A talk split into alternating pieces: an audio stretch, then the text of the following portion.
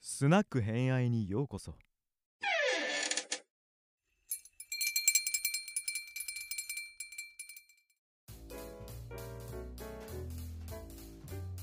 2024年度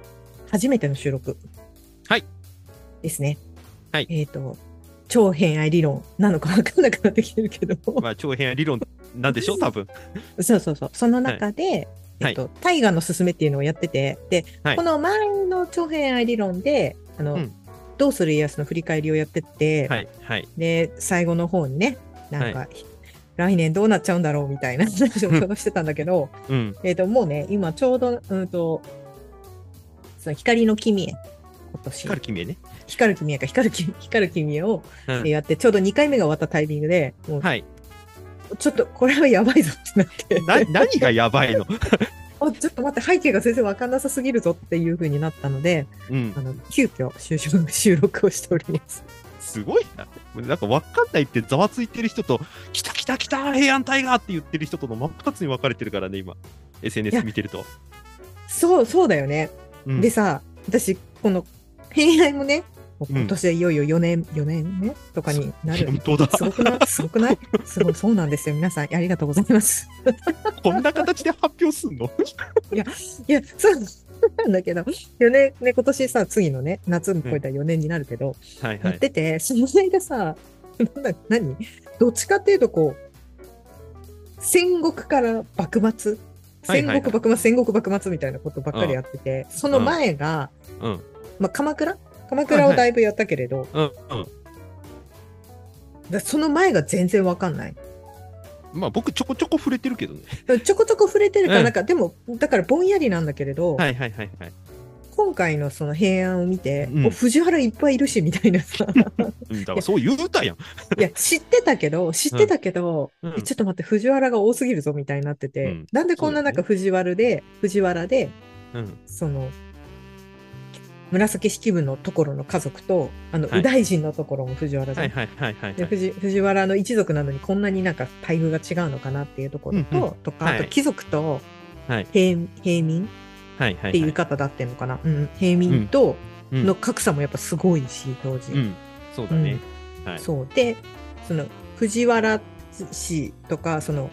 要は貴族で、うんあの朝廷の周りで政治してる人たちとその天皇の関係性、力関係とかも、はないんかぼんやりとしかわからないみたいな感じはいはいはいはい。だったりするので、まあうん細かいその何文学については実は別途やろうかなって今計画してるんですけど、はい。はそうい。声をかけててあの、はいそれをやろうと思ってるんですけど、はいその背景の部分うん。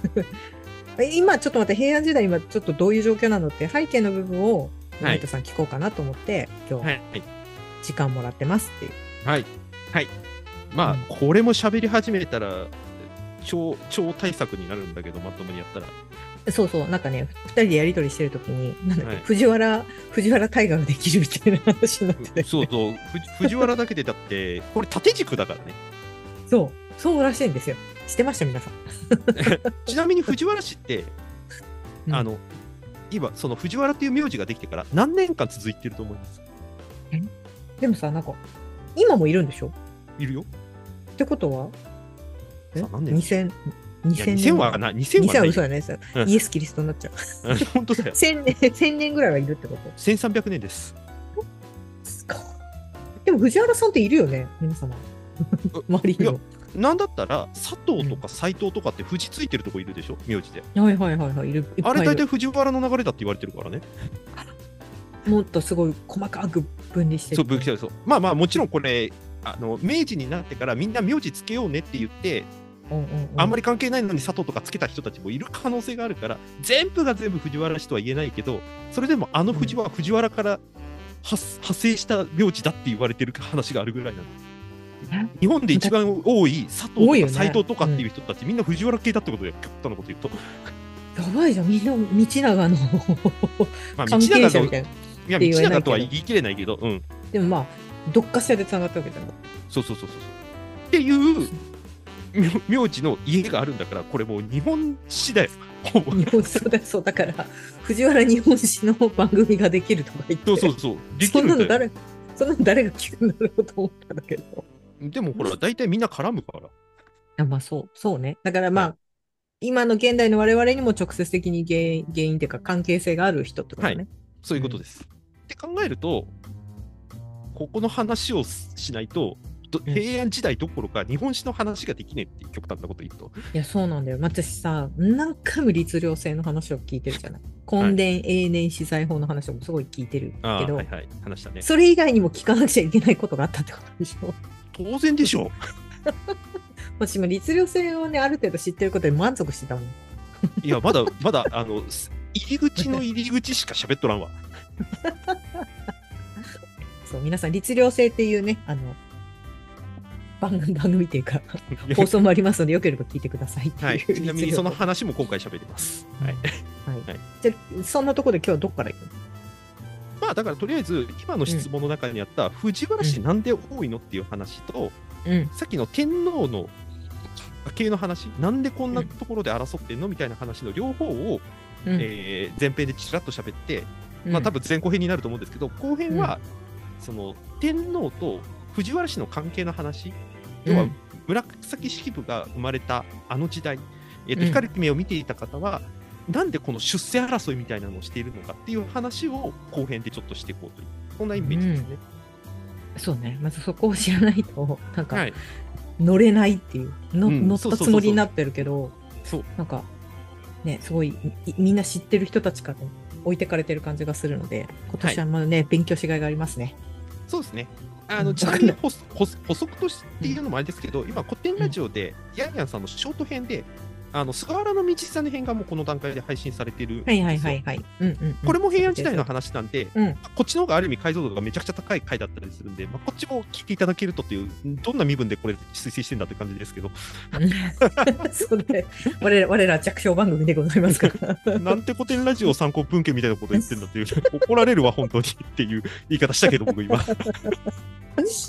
そうね。まあまあまあ、それはそれで、こっちはこっちでやっていきたいなと思そううでのすで。ね。はい。はい。はい。というわけで、じゃあちょっと喋っていこうかと思うんですけれども、うんはいうんえー藤原氏、うんもうさっき言った通り、1300年、現代まで続く血筋のスタートは、もう皆さん知ってる人は知ってる、中富の鎌足りっていう人ですね。出た。 はい。うん。歴史の教科書一番最初に出てくる人、この辺。1 2、3ページぐらいに出てくもうもうちょっと後だよ。古墳と 古墳時代とかあるし。る。 そう、土器とか終わったとね。そうそうそう、うん終わった後。うんで、この人とセットで皆さん覚えてたのが、多分中野上の王子って人だと思うんですはよい、はい、はい、そうですね。あれ、で日この人本最初の暗殺のじ暗殺事件あ、そう、そう。あだの、よね大化の確か改新って、僕らの世代では教科書ではそう習ってました。はい、そうだちなみに今、なな、うん大化の改新とは、多分教科書には書いてないです。あ、そ一子の変だったかな今はう。。へえ、変になったんだ。はい。うんうんうんこれも実はに日本史の研究が進んだからこその意味合いがあるんだけれども、僕らっ、て蘇我氏がなんか先生を振るってたまあだから我が物顔で政治をしてたからその先生を正すために中野大江の王子と中富の鎌足以来一派がうんうんタッグを組んで、うんまあその天皇の儀式の時にうん刀を持ち出してその場でうんうん蘇我氏切ってそう結そ構うそう東そう空だったらやったっておそう教わっそうそうたじゃないですか。うん、お砂糖教わった。そうだったよ。うん。はい、でもこれって、うん要するに中野大江の王子たちが正しくて、うん、蘇我氏が悪者でっていう言い回しで多分僕たちは覚えたんじゃないかなと思うんですよああ、記憶としてはね。はいそういう意味合いで、うんうんでうんうん。あの蘇我氏を退けた中野大江の王子たちは天皇中心の新しい政治をやろうって言っていろんな制度を作りましたみたいな体で覚えてた方多いと思うんですけど最近の学説ではこのトーン自体が違うんじゃないかって言われてるんです。うん、ダメじゃん。全部違うじゃん、そうなると。あいやいや、厳密に言うと、さっき言った通り、中野大江の王子たちが、なんていうか、先進的で新しいことをやったっていうトーンとは言い切れないってことね、それが。ああ、なるほど。じゃあ、つまりもともとあったっていうことそういうの。というより、そもそも蘇我氏が、うん。なんていうかな、牽制を振るって若者顔にしてた保守的なはいはい権力を牛耳ってたっていうニュアンスがそもそも違うよねっていう話になってるってことですね。なるほど、なるほど。うん。はい、これはあの古典ラジオの最長空間編とかでよく出てきてた仏教がそもそもその宗教じゃなくうてロジックとして哲学として入ってきたっていう話結構でそれで仏教ってそうなんだって方うんあの知ったって方多いと思うんですけど、あの仏教を日本に取り入れようぜって言ったのって蘇我氏なんです。ああなんかそれ言ってたねうん、そううんでそれまでに日本にあった神道神の音道って書いて神道をうん大事にした方がいいんじゃないかっていうもののべしと新しい技術というかロジックを取り入れて日本を作っていこうぜっていう蘇我氏の対立があってそれで蘇我氏が勝って、馬宿の王子僕らの言うところの聖徳太子を入れて新しい政治をやっていこうって言ってたのが蘇我氏だったんである意味蘇我氏の方が先進的なことをやってたっていうことなんです、うんうん当時とすると。はいはいうんで、それに対して中野大江の王子たちは、ぶっちゃけて言うと、権力争いとして、蘇我氏を退けたんじゃないかと。だから、先進的な使命感を持ってやったわけじゃなくて、このままだうんとうんうん彼ら虐げられるから、蘇我氏を排斥したんじゃないかっていうトーンも結構有力視されてるので、正しい、間違ってるとか、保守、革新みたいな、そんな単純な色分けじゃないよねってなって、大化の改新っていう言葉が使われなくなったっていうことです。なるほどねうんうんうん大化の改新って言葉を言うとさ、新しくしよう、革新的みたいなニュアンスと一緒にくっついてくるじゃん、覚え方として。うんそうだね会心だもんねうん、そうそうじゃないんだよあれは変なんだ、クーデターなんだっていうところになってるってことね。うんまあねまあクーデターだから変だよねそうそうそう。ということになってるっていうことなんです。うんうんでうん中野大江の王子は、後に天皇になって、天智天皇って名乗ります。はいうんうんうんはいで、この天智天皇が亡くなるときに、後継ぎどうするかで実は吸ったもんだがあって、さらにはいはい天智天皇が亡くなった後、天智天皇の息子と天智天皇の弟が天下分け目の戦いをすることになります。これが人心の乱ね。人心の乱ねはいはい覚えてるはい。ああれそんな近かったのねすぐすぐだったすぐって言ったらそんなにおかしいけど近まあまあ、あの天智天皇が亡くなるまでにまだ吸ったもんだあったけれども、少なくともその後付け争いで揉めました。はいはいなるほどはい揉めまで、そしんたうん、で揉めました、そして結局戦争をやりました。はいうんちなみにこの人心の乱が、決戦があったのが当時の関ヶ原近く。ああそれなんか言ってたねそう、うんさ関ヶ原で天下分け目は3回ありましたって前に言ったやつ、1回目が実は人心の乱だったっていうのが、うんここから来てます。うんすごいねで、ここで勝ったのが天智天皇の弟でした。うんうんうんえー、と彼の名前を大天の王子って言います。はい。後の天武天皇ですね。うんうんうんで、実はここで大事なポイントがあって、天智天皇の血筋じゃなくて、天武天皇の血筋で、おおむねこの後天皇制の血筋が続いていくっていうことがポイントなんです。うーんと弟の方の血筋で続いていくってことはいうんまあまあ、あの随所随所で、天智系の血が入ってたりするんだけど、大筋奈良時代、当時の平城京前後のうん時代は、大筋天武天皇の血筋がずっとうん血脈として続いていくっていうふうに思ってもらっていいと思います。はいはいはいうんでところが平城京の政治例えば聖武天皇が、えー東大寺の大仏作りましたとかっていろんなことやったんだけど平城京の時の朝廷はなんだかんだ言いながら仏教勢力だとか他の寺社,、うんうんうんうん寺社とかっていうところとの絡みで政治が腐敗していったりちょっとなかなか前に進まない状態が続いてしまっていたではいはいこれをなんとかしないとなって立ち上がった天皇がいましたこれが桓武天皇、はいカムテンのはいこの人が平安京に都を移す人ですはいはいそうですはねうんで、この桓武天皇が実は検事系なんです。あえっとお兄ちゃん系そう。うんはい。だから、人心の乱で負けて、えーその天皇を継ぐ血統から遠ざけられていた天智帝系がここで復活するんです。うんうんうんなるほどねうんなので、一新しようぜっていう機運を作れたのが、この桓武天皇っていうこと。はいはいはいうんはい、で桓武天皇は現在でもいろいろ評価が分かれていて、もう平安京に都を移すぐらいの剛腕ぶりを発揮したっていう人もいれば、うんもうんうん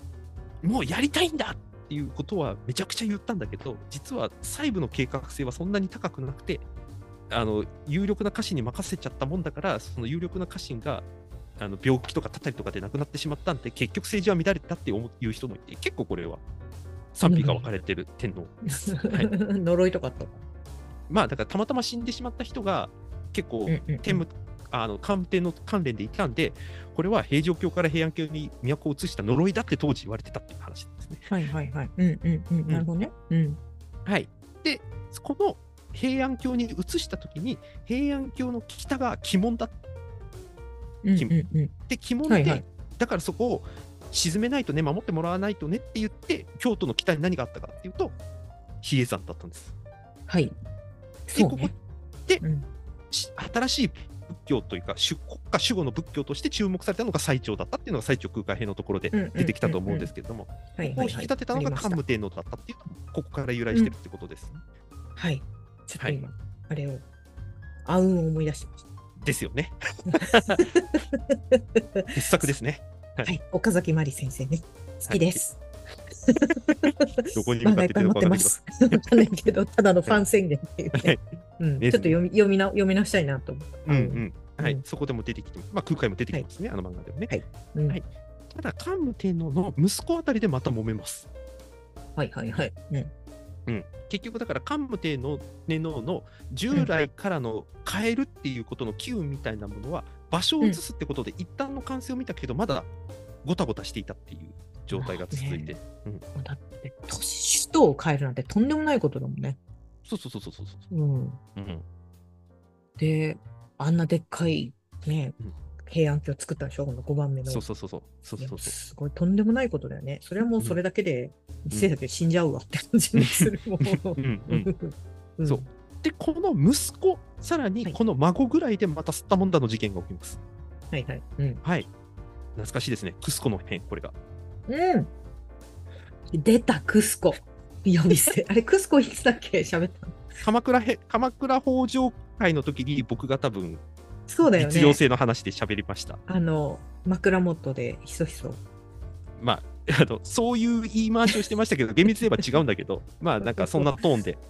うん、その後あので、クスコの辺。うん。はい、一応ちらっともクスコの辺も大事なので、ちょっとおさらいがてらちょっとお話をしていきますけれども、うん。当時、えー、と桓武天皇の後を継いだのは平勢天皇、平城京の平城って書いて平城、平勢天皇って言ったんですけども、うんこのうん天皇が早い段階で上位、天皇を譲りました。ではいはい譲ったのが兄弟の嵯峨天皇っていう方だったんですね。うんうん。ところが平成天皇天皇も嵯峨天皇も実は病気がちで、2人ともちょっとね、体調崩したりっていうことがうんあった、うんうんうんうんで当時の天皇っていうのは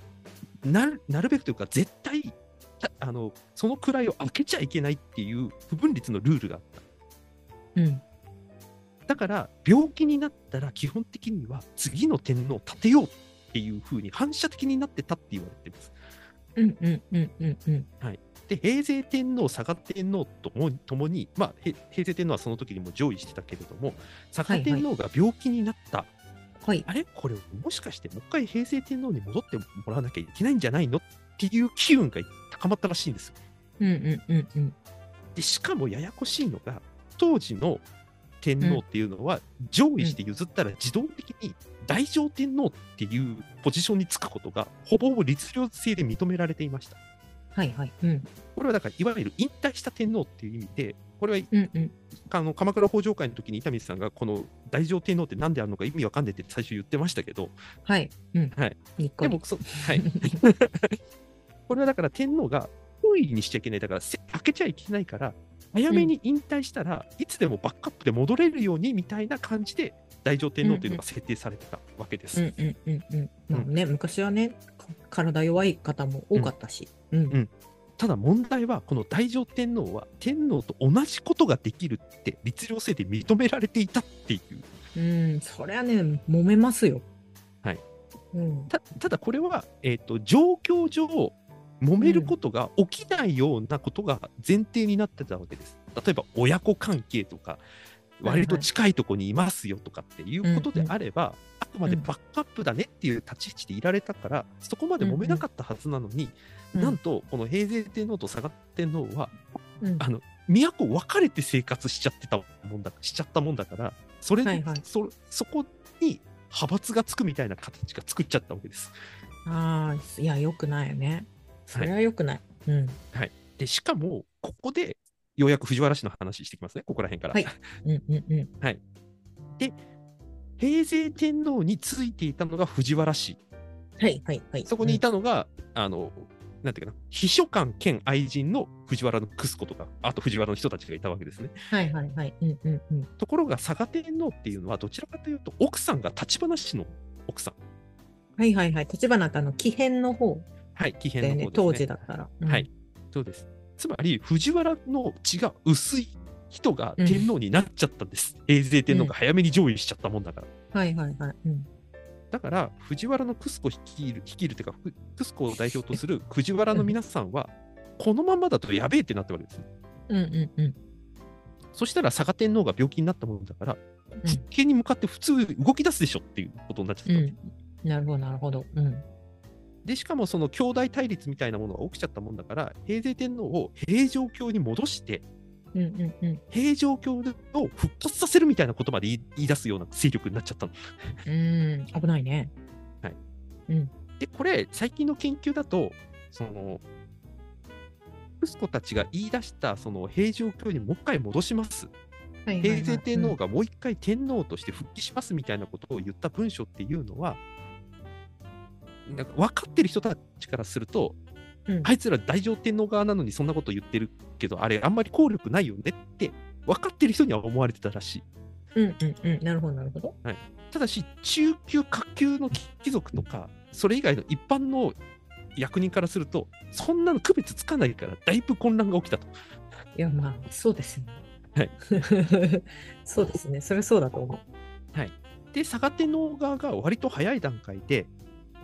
あのいわゆる不和の席を中心とした東に抜けるための関所とかを全部封鎖したもんだから、平成天皇側は最終的に武なんか武力決起しようと思ってもできなくて、う。うんうんうん。で強制的に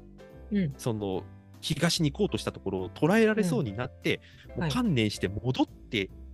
でお裁きを受けることになりましたと。はいはい。うんうでん。そこでクスコたちは排斥されたり殺されたりして、基本的に佐賀天皇側が勝ちましたっていうのが一応クスコの変って言われてます。はいうんこれもちなみに最近の教科書だとクスコの変とは言わないで、大乗天皇の変とかってそういう言い方をするらしいですね。へーあー平成天皇の変か。平成大乗天皇の変とかって言うらしいですけど。クスコの変の方がいいのにな。なんかちょっと。 女性出てくるしね。そう、女性出てくるしさ、こうなんかいいじゃんスキャンダラスな感じがして覚えやすいじゃん。うん、 うんこれもだから、あのクスコたちが仕掛けた権力争いっていうか復帰の争いなのか、本当にマジの兄,、兄弟対決なのか、いまだによく分かってない。なるほどね。ね。うんはいうんうんうん。で、こんなことが起きたんだから、大乗天皇制やめようぜって、坂天皇ははいはい思ったらしいんだけど、うんうんうん。えー、と結局それを実現できず、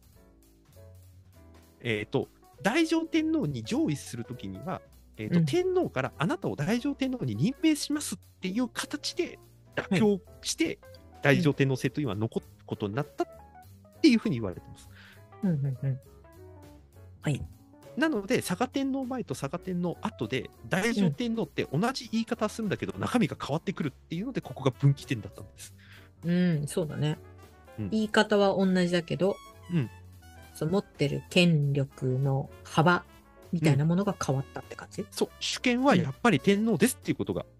うんうんうん。明らかに、まあ、きまあ、形だけなんだけど、一応明確になりましたっていうのが一応クスコの辺の後の話ね。はいはいはい。うん。で、ここでもう、さらにもう一つポイントなのが、えーこれも律令制の鎌倉北条会の時に話しましたけど、天皇側の方が実務を扱えるスタッフをちゃんと抱えてるっていうことがポイントになってくるわけですね。クスコの変の後えクスコの辺の前からそういう形が進んでたんだけど、これによってうん一層明確になっていきます。ああ、まあそれそうですかね。はい。うん。なんかでねこ、主主権はありますとか言ってるのに、そう実行部隊が全然いないなって。そうそうそうそうそうそう。意味ないもんね。うんそうでこれは律令制度上だとその実行部隊っていうのはいるんだけど、うんうんそうんうんの主権が天皇なのか大乗天皇なのかっていうのは律令制では曖昧になってるわけよさっき言ったな通るほど、りなるほど。うんうんうんだから律令制の形の外で実行部隊っていうのをちゃんと作んなきゃいけないっていう発想から桓武天皇の改革の中で進んできたのが両家の会会っていうのを設けるっていうことだったんです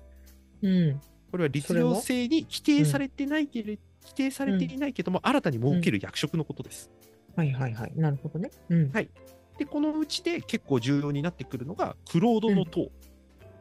うん。んあれちょうどあれかそう、ロバートロバート秋秋山山秋山さん。黒い,、はいそこじゃねえって。 黒いなって思っうんて見てました。はい。 うんはい。あれ、そう藤だよ原ねの実助さんですね。はい。うん今回演じているのが。あれのクロード元がなぜすごいかっていうと、今の内閣でいうところの官房長官的なポジションなんです。そんなに偉いのむちゃくちゃ偉いんだよ、だから。すごい偉そうなこと言ってたけど、偉かったんだ。マジで 偉い。うん。で、この人が両毛の会だっていうのは、さっきのクスコの辺を見ていただければ分かりますよね。後からできた。後からできて、これを、うんと天皇とを密接に結びつけるポジションとしてうん設定してるわけです。うん。いなきゃ困るし、はい、この人を通さないと動かないみたいな感じにするってことね。うん。めちゃくちゃ重要じゃん。うん、だからここはひうん必然的にクスコみたいに女性が、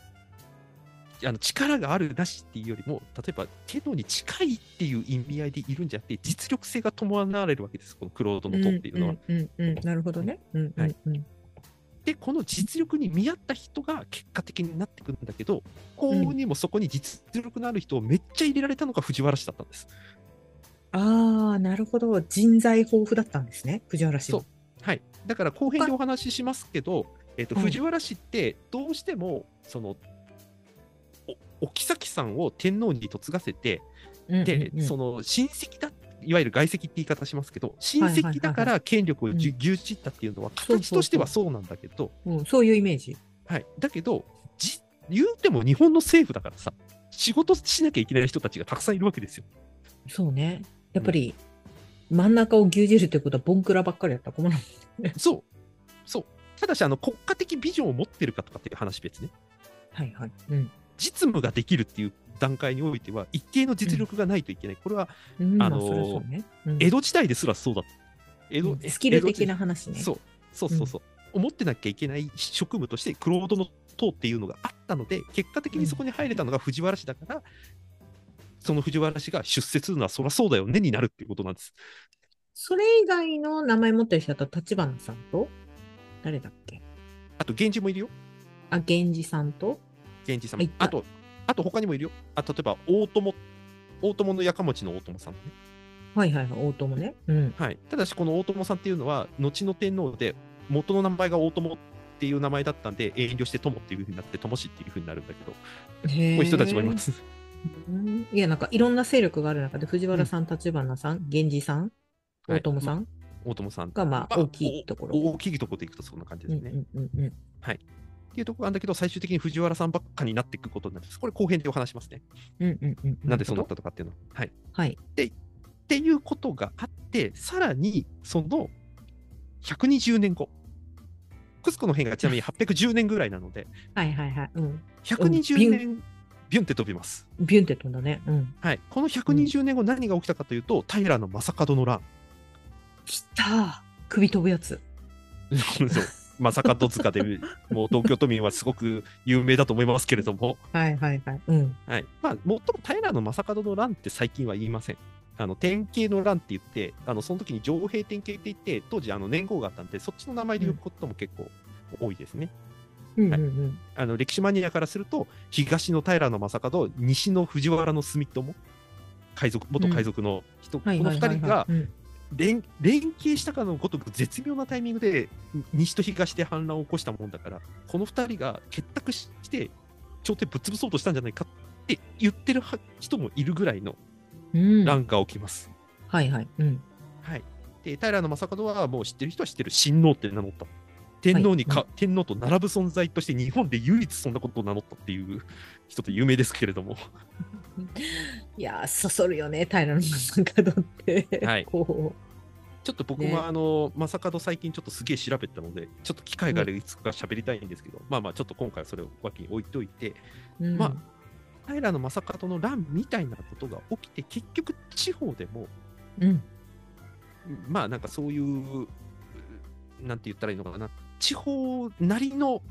なんか意思表示みたいなことが出てくる時期に差し掛かってるんですよ、うんうんうんうんうん。 930年ぐらい。西暦でいくと大体930年から940年ぐらいですけれども、うん。この時いわゆる後に武士って言われてる人たちの反乱の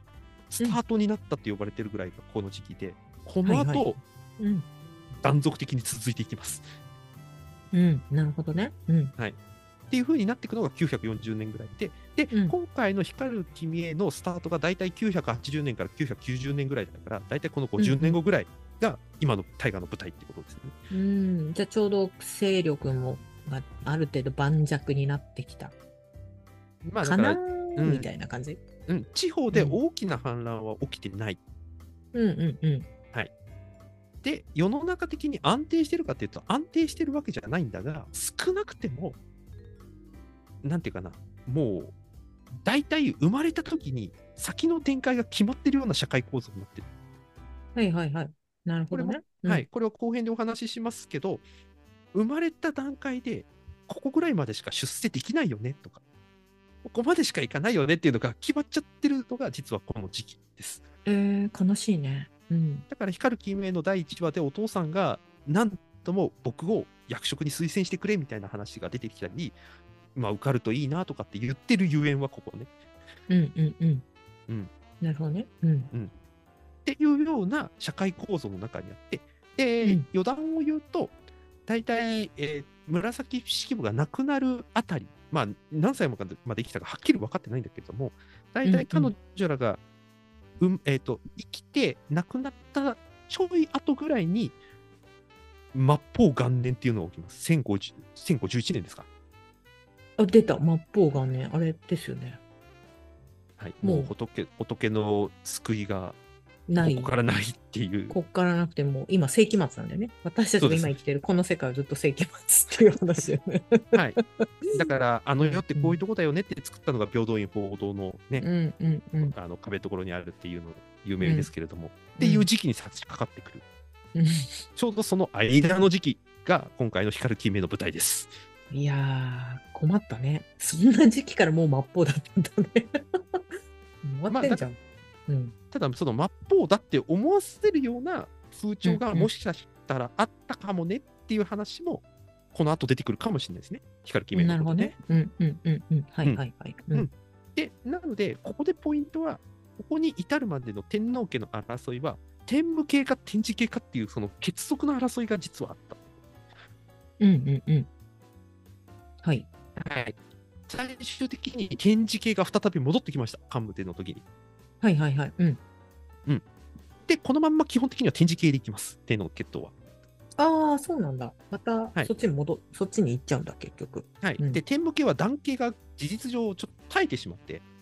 たあだ女系の女系の方は続いていて、今の天皇にまで、金城天皇にまでつながっていく血筋として残るんですけど、基本的には男系としては天智系なんです。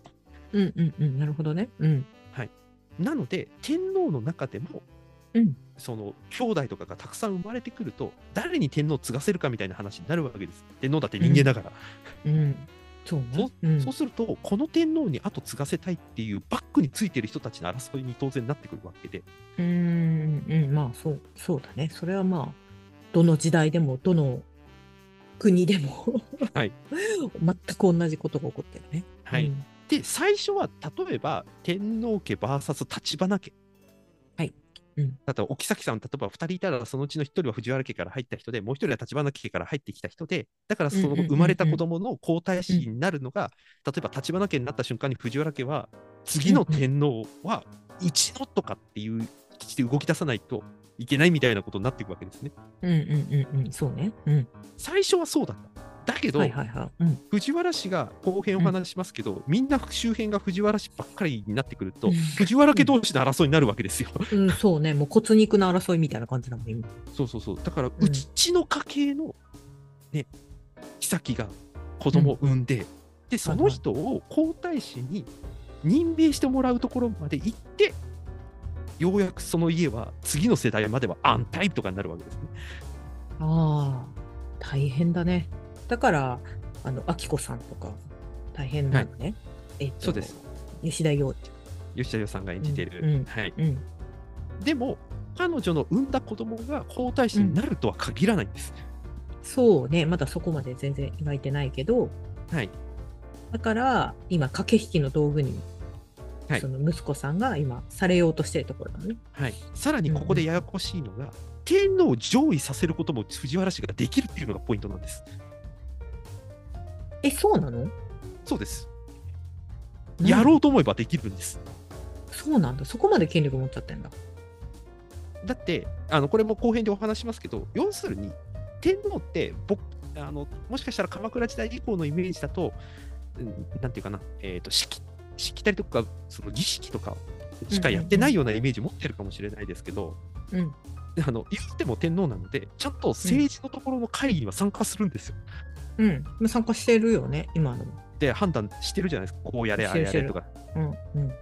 だけど日本の政治あん天皇一人でやるって基本的にマンパワーでやるのってできる人はいるかもしれないけど大体の天皇全部できんわけですよ。いや、そうだよね。難しいだろうね。それは。はうん。ってことはですよ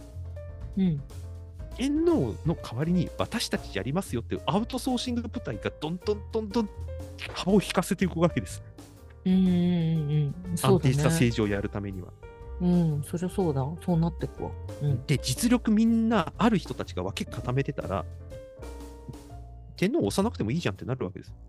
うん。俺らでよくないってなっちゃうよね。うんはい。で、その人たちが実権に切ってて、極端なこと言うと、天皇の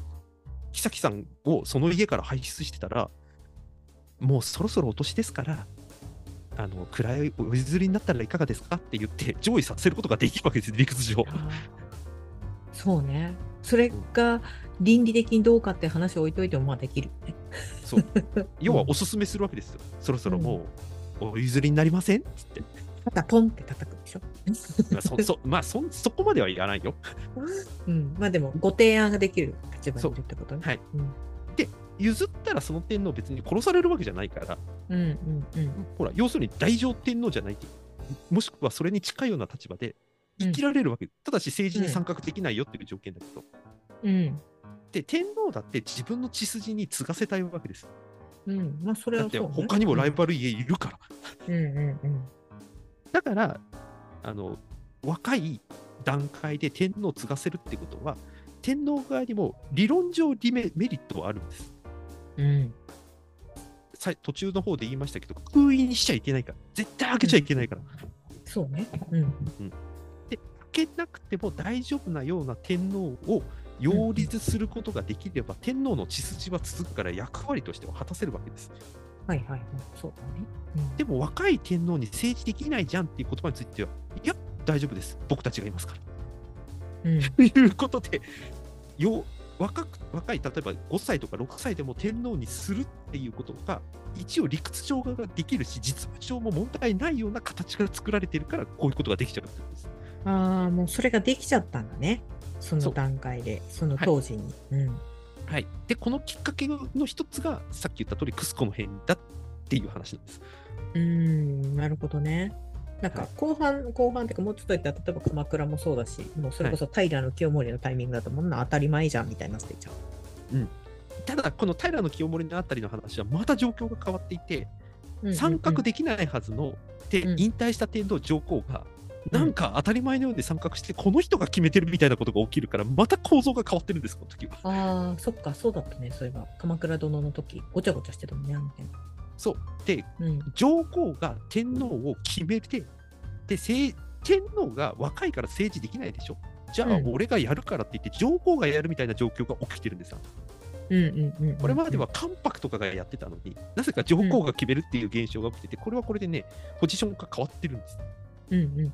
なるほどねうんはい、形としては同じなんだけど、その時の持ってるマンパワーの力配分が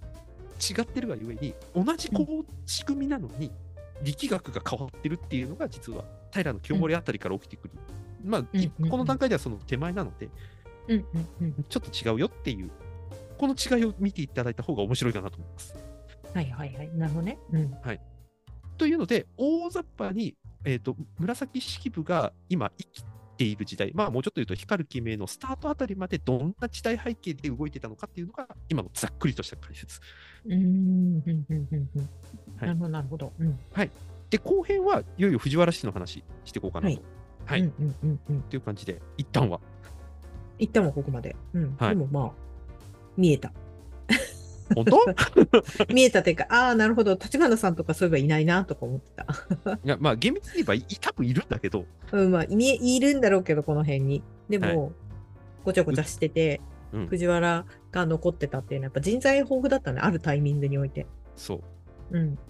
そう人材豊富な理由も実は明確にあってそれ後編で話しますね。なるほどね実動部隊持ってたっていうのはやっぱ大きいよね。そりゃまあ、そだうかだら、うん、後々を考えると単純うにんその権力持ってるから、それはね藤原バカでもふ藤原氏だから権力持ってるから高いくらいにいるんだろうみたいな人たち増えてくる部分もあるんだけどうんとあのクスコの変異からその紫式部が生きていた時代あたりまでのことを考えると、うんうん優秀な人たちはいました藤原氏の中にも。うんうんうんうん、はいうんまあ要するそにうだね言うても政治なの、政治してる人たちなので実務実動やってる人たちだから、うんバカだと政治できるのですよ、そうね。うんうんはいうん、そういう人たちもいたのがあるのも実は大きな要因あーってことです。なるほどねうん、だから今私がこう大河を見てパッとつけてると藤原だらけってなってる のね。そうそう で藤原だらけなのはもう一個理由があるんでそれを後編って感じですね はい、わかりました。じゃあ、はい次週皆さん皆さはんわいかったかな、わかんないけどはい、うん、次週は、えー、と藤原氏の話にはいなるかなとい思います。はいはいよろしくお願いします。ありがとうございまはいす。ありがとうございましたはーい